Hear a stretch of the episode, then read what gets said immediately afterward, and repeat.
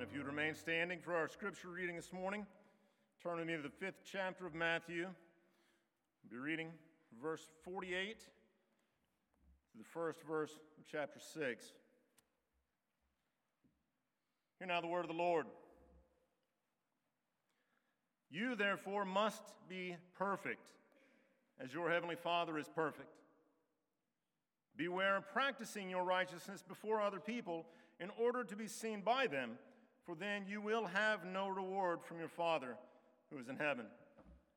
The grass withers and the flower fades, but the word of our Lord stands forever. Let's look to our Father in prayer. Our Heavenly Father, indeed, we hear the call of your word. We hear the weight of that word as we are called to be perfect. And we know, Father, that is a weight that we can never hope to overcome. And yet it is indeed the gracious truth of your gospel that that weight has been overcome on our behalf. Help us indeed, Father, to be perfect even as we hear that call to beware. Help us to examine ourselves, to look within, and to see Christ and Christ alone. We ask in our Lord's holy and precious name. Amen. You may be seated.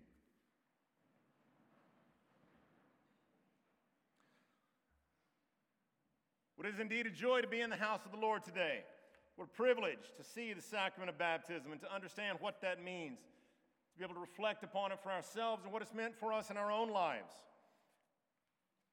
I'm very grateful to be here with you today. I'm very grateful for the offer that the church has made to me to allow me to extend my ministry into Arkansas, having served for several years in Texas, and I look forward to the time of being involved with the presbytery here and with you specifically as a church. I'm also very humbled that the session would extend to me the offer to preach to you today, to bring the Lord's word, to step into the pulpit. I'm also quite convinced that I could never have in a million years imagined that series of events that would have led me to this pulpit today. It becomes more apparent to me each and every passing day that the Lord does indeed work in mysterious ways. And for those of you here, those familiar faces that I see that I know from Pinnacle Classical Academy, I'm very grateful to you in a very specific way as I reflect upon my own life and I know my own struggles, to know that you would enable me and trust me to work with your children and to educate them, even to a fourth grade level, is a very humbling thing indeed.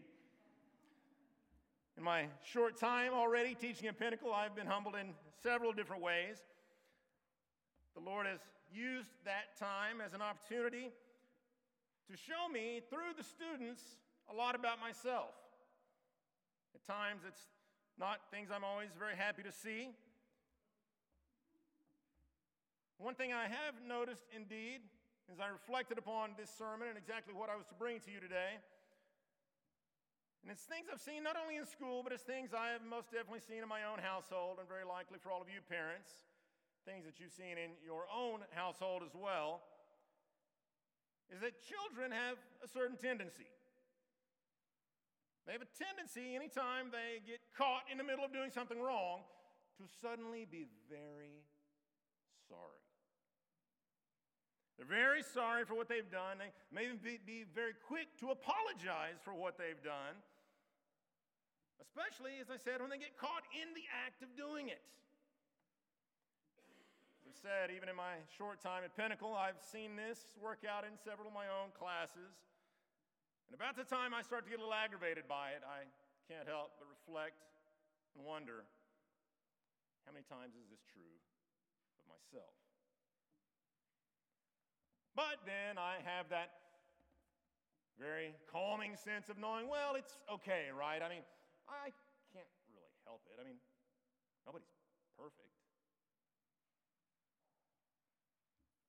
It's something that was brought to my attention as I saw again a a church sign that I've seen actually on a number of different occasions. I saw it in some of the churches in Paris, a sign out in front of it that seemed to give us the same perceived truth. A sign that read, again in front of a church, no perfect people allowed. Now, on the surface, this seems like it's a very pious thing. It seems like it's really a recognition of our own sin. And yes, okay, we sin and I sin and you sin, and let's all just come and sin together, right? Isn't this really speaking about our inability not to sin? What could possibly be wrong with that? I mean, isn't this exactly what Jesus just told us in the first verse of chapter 6? Beware of practicing your righteousness before other people in order to be seen by them. Or what? You will have no reward from the Father who is in heaven, Christ told us. Again, if I think about something like that sign, no perfect people allowed, it seems like a very accepting, a very welcoming thing on the surface, right? A, a bit of a come as you are type of attitude. I mean, if I don't try not to sin, if I don't try to be perfect, then I've got absolutely no possible worries of violating these words of Christ. Do I? Well, before we get too far into this sermon, I do want to make a, very, a few things very clear. As we go through this text, I want to make very clear that the sermon today is a sermon that is for believers. This is not an evangelistic sermon that I bring to you this morning. Now, please don't get me wrong. The Lord can and does, and I sincerely hope will use many different means, even the means perhaps of this sermon, to bring men to a saving knowledge of Himself. However, the primary aim of the sermon this morning is not an evangelistic sermon. As we gather together in the Lord's house, I am speaking to Christians. And I'm speaking to us all today and calling us to recognize a few important points about ourselves as Christians. You see, as we bear that name, that title of Christian, the Christ like ones, we are indeed called to be a picture of that one whose name we take. In these very few but powerful words that we've heard from Matthew 5 this morning, we're reminded of exactly what it means to be a picture of Christ. We're reminded that it means to be perfect. Even so, all of us, perhaps all too often, find that we tend to look far more like the world around us than we do like Christ. Very often, if you're anything like me, find yourself acting, speaking, oftentimes, unfortunately, even thinking like the world around us. If we're very honest with ourselves, we may even find ourselves at times longing for the things that the world longs for, even pursuing those things. And like those young children that I mentioned earlier, very often we are convicted as we know that we're essentially caught in the act. We're convicted as we read through the Word of God. We are convicted even by our own conscience as believers. We find that in that moment we may be very quick to apologize. We know that we've been caught. Lord, I'm sorry. I didn't mean to do it. I mean, after all, I'm I'm not perfect. What we're more likely to mean, if we're honest with ourselves, is Lord, I'm sorry I got caught. Well, this idea, this idea of apologizing, a word that really means the very opposite of what Christ is showing us in the 48th verse of chapter 5, as we see, is that same thing for which he condemns the Pharisees in chapter 6 this morning. That word apologia, literally, a speech in one's, uh, one own's defense. What does it mean? To apologize, it really means to explain myself, to justify myself, my own behavior, and to do it on my terms. So, do you see the problem that we very quickly run into this morning? From those words of Christ in verse 48, we hear that we as believers are indeed called to meet a standard. As those words of verse 48 echo in our minds and in our hearts, we all know that we fail to meet that standard. But the truth of Scripture is that we are not called to apologize for our behavior. We're not called to apologize for our sins. We are not called to justify ourselves before the Lord God. We're called to repent. What does it mean to repent? Is it to offer up a quick, I'm sorry, and sorry I got caught? No, to repent is literally to turn around.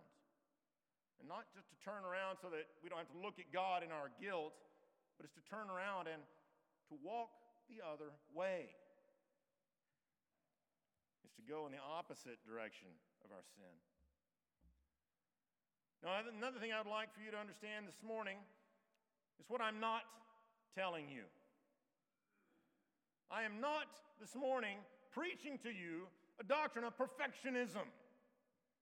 You see, the Apostle John in 1 John makes very clear that if we say we have no sin, we deceive ourselves. And if we say we have not sinned, we make God a liar. His truth is not in us. Believe me, this morning I am not calling on you to call God a liar. This understanding of our sin is something that's important for us. It's important for us to know it in all of its facets. The idea of glorification of that sin having once and for all been removed, even that temptation to sin having been removed from us as believers, is something that will not take place for us in this lifetime, short of Christ Himself returning. Sin, we see throughout the scriptures, is an absolutely real, an absolutely terrible part of our continuing condition in this world It's a terrible part of our lives, even as believers. Even so, we are now also infinitely blessed as believers, as Christians, those Christ like ones, to live with another glorious truth. It's a truth that echoes from this same passage in 1 John. It's a truth that even in light of our inevitable failure, our inevitable sin, there has been a promise made to you and a promise made to me that all who confess their faith in Jesus Christ and find that faith based on the perfection of Christ alone, that when we confess our sins, He is faithful and just to forgive us our sins. But it doesn't stop there. He's faithful and just to forgive our sin and to cleanse us from all unrighteousness. You see, God has indeed promised to see us as perfect when He sees us in Christ. He has also promised to make us perfect through that blood of Christ and through the ongoing work of the Holy Spirit within the life and heart of everyone who is His. So, what ultimately is wrong with the idea that's expressed in that sign that I described from that church. The idea that no perfect people are allowed. You and I all know that we're not perfect. Surely, anyone who even aims at that type of an unapproachable, unapproachable target must really be nothing more than that Pharisee that Christ just got through condemning in verse 1 of chapter 6, right? That Pharisee who was out there purely to justify himself in the eyes of men? See, we are indeed called most certainly to beware of practicing our righteousness before men. But the question we have to ask ourselves is Does that call to beware now absolve us of the call to be perfect? See, those words of Jesus in Matthew 5 48 are absolutely clear. They are absolutely undeniable. He doesn't draw it out into some long and lengthy statement that we can dwell on for long, long periods of time and try to unravel every single letter and every single word. He makes a very clear statement to it. You, therefore, must be perfect And if he needs to add a little extra weight to it, he even tells you what that perfection looks like when he tells you, as your heavenly Father find that these words from Christ echo directly from that call of the Lord to Moses in Leviticus 19, where he is told, You must be holy, for I, the Lord your God, am holy. You see, Christ did not tell us to give it your best, but I know you're going to fail. He didn't ever tell us it's okay to sin. I mean, everyone else does it. Just be sure to apologize after you do it. So, what does Christ say? And how are we possibly to be perfect and still yet beware? Well, beloved, there are seen very clearly in the pages of Scripture that there are only two kinds of people sheep and goats, wheat and tares, as the Scriptures tell us. Perfect people and sinners bound for hell. Those who are justified in Christ and those who are not. Hear me now as we deal a little more with this idea. We are 100% saved by grace alone, through faith alone in Christ alone, to the glory of God alone, and anyone who tells you anything different is bringing you a false gospel of a false hope that is found only in your own justification of yourself, your own apology to God. Beware. That justification that we need is not one given of ourselves to God, but a justification that has already been given to those whom God calls his own. That declarative act in which God has imputed the righteousness of Jesus Christ to those who are his own is a finished act when your faith is in Jesus Christ. It's done. But we must be sure to remember the scripture also makes it clear to us while we are indeed saved by faith alone, the faith which saves is never alone. This is what we mean when we talk about the doctrine of sanctification. Our own shorter catechism in question 35 defines this idea of sanctification for us. We're told that sanctification is the work of God's free grace whereby we are renewed in the whole man after the image of God. To what end? To be enabled more and more to die unto sin and to live unto righteousness. It is in light of this power, a power that already dwells within every single believer, that this wrong understanding of the doctrine of sanctification, like we find expressed in those trite sayings like, no perfect people allowed, really completely misses the mark of that command of Christ to be perfect and to beware in three different ways that I'd like to examine with you this morning. First of all, it misses that mark by becoming a justification for my own sin. See, we can hear words like these, we can dwell upon wrong understandings of sanctification, and we can find within those words really a soothing salve for our wounded conscience. I mean, nobody's perfect, it's, it's okay. But we find that that soothing salve is really nothing more than a deadly poison. But I mean, after all, if nobody's perfect, if, it, if there's really no other way, then why even bother to concern myself with sin? We find that any awareness whatsoever of sin actually betrays the fact that we all feel and know that need for perfection. We know a need to be better than we are. We know that that need is one that is based upon a standard that is clearly outside of ourselves, but it's a standard that we can simply never seem to obtain.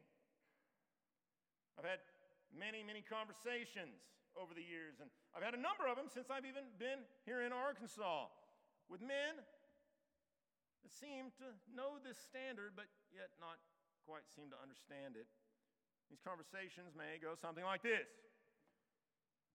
Well, yeah, I was thinking about things, and I know I probably should be in church, and I know I shouldn't do A, B, C, D, and E, various different things that I know I shouldn't do anyways. And I know those sins, yeah, they're in my life, they're there, and I, I, I feel really bad about them, and I, am going to try not to do them anymore. Um, I know that I'm could be better, but hey, I, I could also be worse. At least I'm not like Joe Bob down the road, and I know what he does, and I mean, he doesn't even know the words to Jesus loves me, but I do. I, I was in church, I've heard some sermons. I mean, it's, it's going to be okay, right? I mean, nobody's perfect. And these men who openly claim to be Christians tell me these things, and I hear those words, and I know that struggle within. And yet I can't help but hear the words of the apostle in Romans 6 1 echo in my mind. What shall we say then? Are we to continue in sin that grace may abound? By no means. How can we have died to sin still live in it? Do you not know that all of us who have been baptized into Christ were baptized into his death? We were buried, therefore, with him by baptism into death. Why? So that just as Christ was raised from the dead by the glory of the Father, we too might walk in newness of life. The Apostle John tells us the identical thing in 1 John 3 when he tells us that everyone who makes a practice of sinning also practices lawlessness. Sin is lawlessness, John says. You know that he appeared in order to take away sins, and in him there is no sin. No one who abides in him keeps on sinning. In verse 7, he gives a very clear warning Little children, let no one deceive you. Whoever practices righteousness is righteous, as he is righteous. Whoever makes a practice of sinning is of the devil for the devil has been sinning from the beginning. The reason the Son of God appeared was to destroy the works of the devil. We can't help but hear that call of Christ, as he himself put it in verse 48, to be perfect. But now, if we really break it down a little bit and we all are honest with one another, is it really that kind of thinking nothing more than a works based righteousness? Isn't that just me trying to, again, justify myself before God by showing Him all the good things I've done and showing that I'm not doing all the bad things that I could be doing? Isn't it really just like dressing up as a Pharisee in chapter 6? Well, John goes on to show us in that same chapter a little deeper the difference between that Pharisee and that believer, even in the same acts, is where that call to be perfect finds its power and where it finds its hope. John tells us that no one born of God makes a practice of sinning. But why? Because God's seed abides in him. And he cannot keep on sinning because he's born of God. He even goes on to clarify that power and that hope and where it comes from a little further as he defines for us exactly what that perfection to which we are called really looks like. He says, By this it is evident who are the children of God and who are the children of the devil. Whoever does not practice righteousness is not of God, nor is the one who does not love his brother.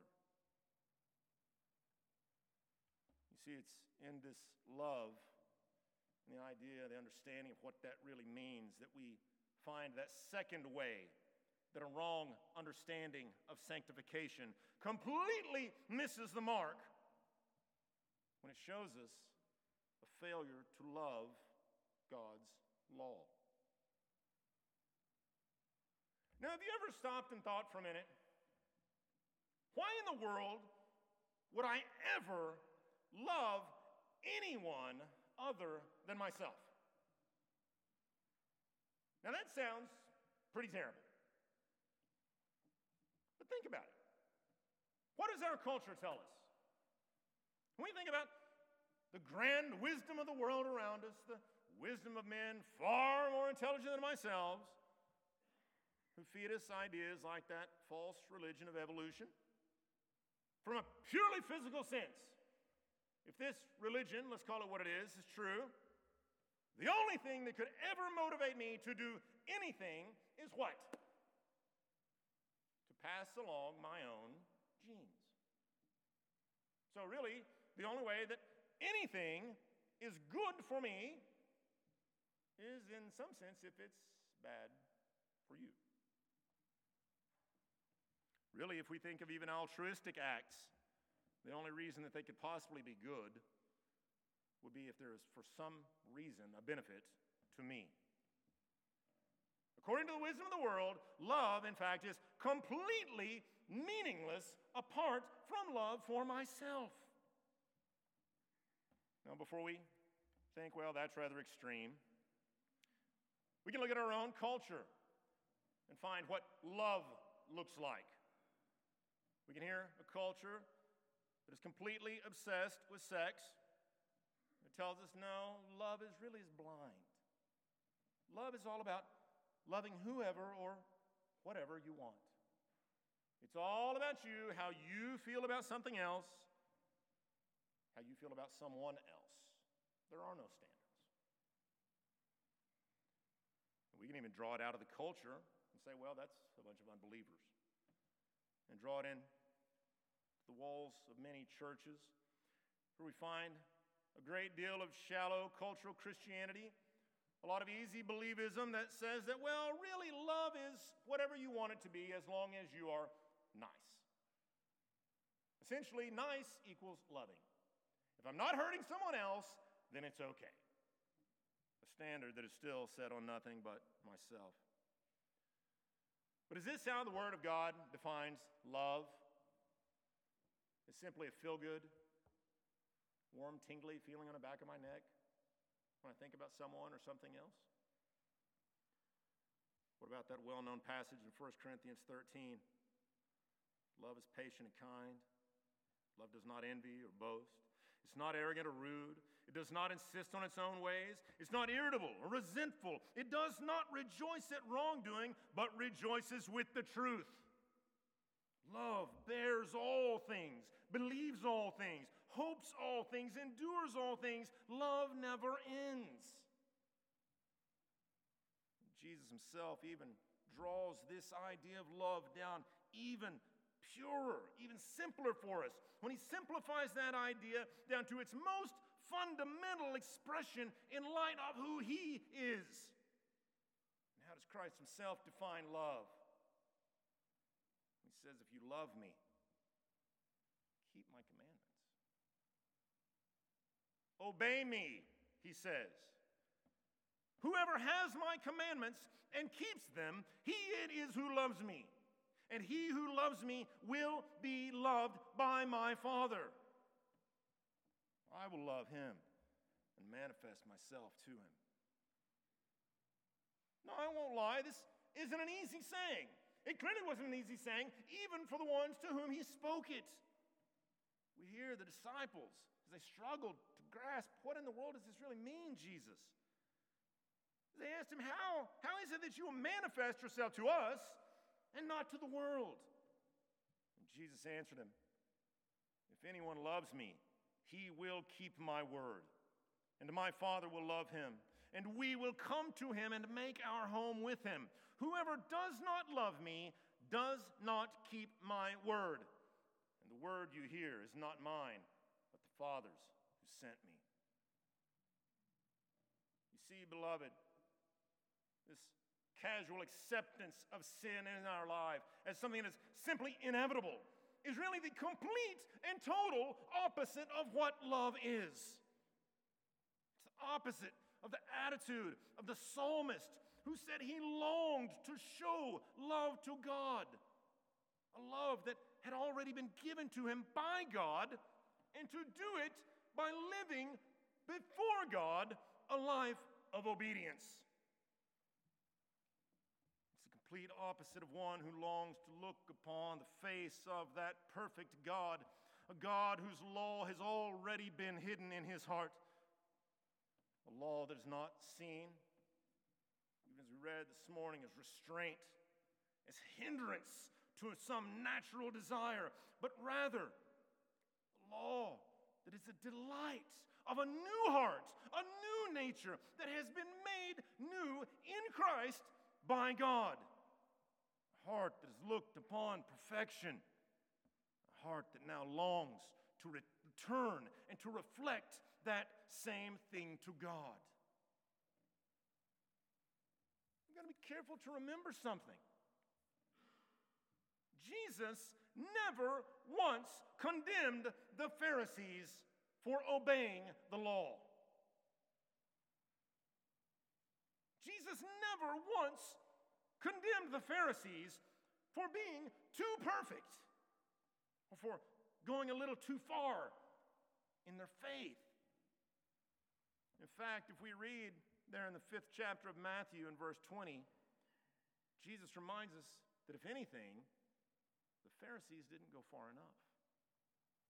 He tells us, For I tell you, unless your righteousness exceeds that of the scribes and the Pharisees, you'll never enter the kingdom of heaven. You see, instead of condemning the Pharisees' holiness, Matthew 6 1 really speaks to a desperate need of all of ours to beware of our sin even while we yet pursue the call to perfection. Christ told them, Beware of practicing your righteousness before other people in order to be seen by them. As believers, our love of God is absolutely, unquestionably shown through obedience. Plain and simple. But it is an obedience that is lived out in order to display to the world a reflection of God's perfection, to display God's holiness, to display God's love to us in a way that gives God all of the glory that is due to Him. Those Pharisees of whom Christ warned us those Pharisees, whom he condemned so many times, did in fact seek to obey, but they did it for very, very different reason. Those Pharisees were quick to seek in their own mind to obey, but to do so in order not to reflect God's perfection, but rather to reflect their own righteousness, their own holiness, and to do it to others so that the glory could be received by them. You see, the love that those Pharisees knew was a love that was indeed directed towards themselves. It was a very self centered love, a self centered desire to change themselves into something that they felt looked holy to other people around them, rather than to be changed by God's holiness into what God wanted them to be.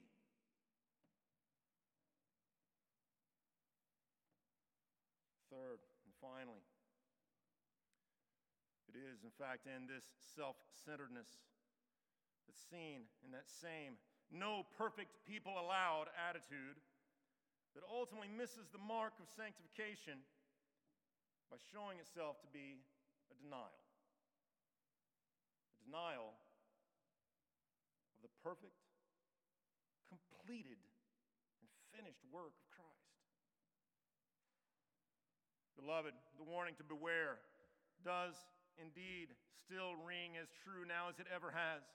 It is indeed directed to each one of us as it was ever to any Pharisee. Sin does, sin will remain so long as we walk this world on the path to glory. However, sin is not and cannot be victorious in the life of any Christian. Do you understand that? Failure is not an option. And failure is most certainly, beloved, not inevitable. The fifth chapter of Second Corinthians reminds us of this blessed and inevitable outcome of this truth that we do not fight a losing battle, but we fight a battle that's already been won. For the love of Christ controls us, Paul says, because we have concluded this that one has died for all. Therefore, all have died. And he died for all, that those who live might no longer live for themselves, but for him who for their sake died and was raised. Christian, it is our duty to daily heed that call to beware of the temptations of this world, temptations to sin, temptations from within ourselves from sin. But we must do so with the absolute certainty that the perfection that is demanded by God is a perfection that has already been given by Him. It is in this certainty, beloved, that you and I must wake up every single day and pursue the call of God to be holy, to be perfect. Not just so that we can be our best selves or live our best lives now, not because our hope of perfection is even in ourselves or our own actions, but specifically because it is not. Paul tells us that if anyone is in Christ, he is a new creature. The old has passed away. Behold, the new has come, all of this is from God. Our hope is not in ourselves, brothers. Our hope is not in our good intentions. Our hope is not even in our good actions or good behavior, but our hope is in the certainty that for our sake he made him to be sin who knew no sin, so that in him we might become the righteousness of God. Our hope, our power for perfection is found in Christ and in Christ alone. So, why then bother to strive for perfection? Why bother to even seek to be holy? Why even try? Because you already are. You are perfect. You're perfect in Christ. Consider this for a minute. As you sit here today with your faith in Jesus Christ alone, God can never find you more or less worthy because of any good work you ever do or don't do. Let that sink in. That He has already loved us. Has, as Ephesians 1 6 tells us, blessed us in the beloved. The King James, a phrase is rendered that he hath made us accepted in the beloved. You see, beloved, justification is finished. You are as right with God now as you can ever be. You are indeed beloved. Charles Spurgeon, in dwelling upon this phrase, accepted in the beloved, had this to say Are there grander words in any language than these four? There seems to be a sacred poem in these words. To my heart, there is more heavenly music in these four words than in any oratorio I've ever heard. Accepted in the beloved. See, it is to you each of you with faith in Christ, the accepted and beloved of God. that I speak this morning to remind you that we rise each and every day to walk in holiness, not because it shows God how perfect we are in ourselves, but rather Because having already been made perfect in Christ, our obedience to his law now reflects to God that perfection of the one whom he says he is well pleased in. And it shows to the world the glory of God through our reflection of Christ. The Father loves us with a perfect love. When he loves us, when he accepts us in the beloved. In Romans 8 strengthens us with those sweetest of words of the apostle who confirms that even in our ongoing war with sin, we have a certainty of perfection. And it's one towards which we strive. He who did not spare his own son, but gave him up for us all, how will he not also with him graciously give us all things? Who shall bring any charge against God's elect? It is God who justifies. Who is to condemn? Christ Jesus is the one who died. More than that, who was raised, who is at the right hand of God, who indeed is interceding for us.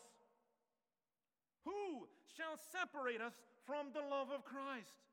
Shall tribulation or distress or persecution or famine or nakedness or danger or sword?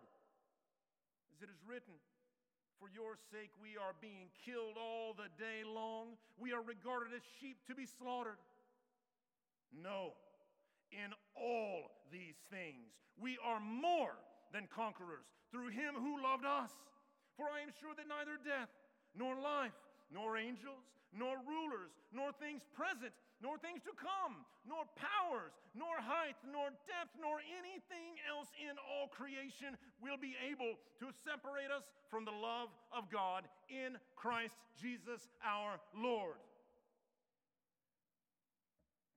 Beloved, this God gifted recognition that my security is found in Christ alone is exactly why we cannot be driven to complacency that simply accepts sin. We cannot try to justify our failures on the ground that nobody's perfect, but rather we must be driven to engage more every single day in that constant battle find ourselves in the midst of a ceaseless war against sin. A war for a perfection and can only be found in the reflection in us of that perfect love of Christ that has already been shown to us. To all of you who are now accepted in the beloved, let us dwell daily upon this certainty. Perfection has already been made eternally ours by the work of Christ. Because of this, let us seek daily to reflect that perfection to Him. To do so as we walk in the footsteps of our Lord by the power his Holy Spirit alone, even as we are indeed very careful to beware of the temptation to sin that still resides within.